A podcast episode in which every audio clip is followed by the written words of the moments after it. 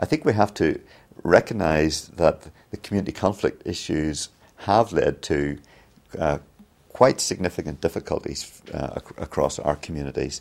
An example, just a couple of days ago, I was involved in a discussion on cardiac rehabilitation services, and part of that uh, process was really to look at how we could encourage people to take physical activity after they've had, for example, a heart attack.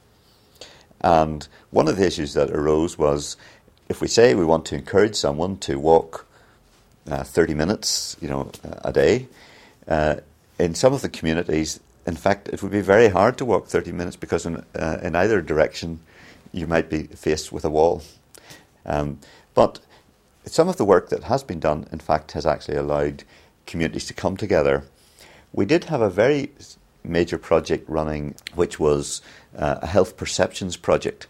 The, the idea of the health perceptions project uh, was to try to identify what people in Belfast felt about their health and really what actions ought to take place uh, to really support them in work to improve the health. And we, we specifically identified four communities. There was a North Belfast uh, pair of communities, if you like, and one in East Belfast. One came from one side of the political divide and one came from the other side. And in fact, as the project developed, the, they, they began to work together collaboratively across the interface and were able to then to have activities. Um, for example, I remember there was a line dancing evening that both communities then uh, came to.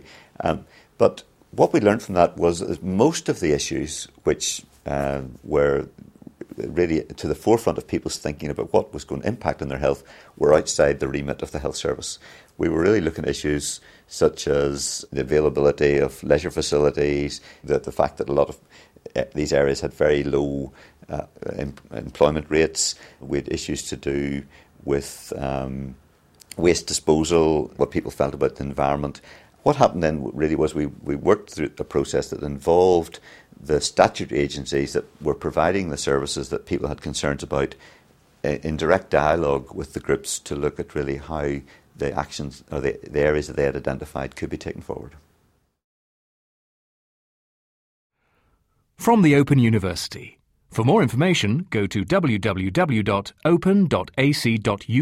forward slash use.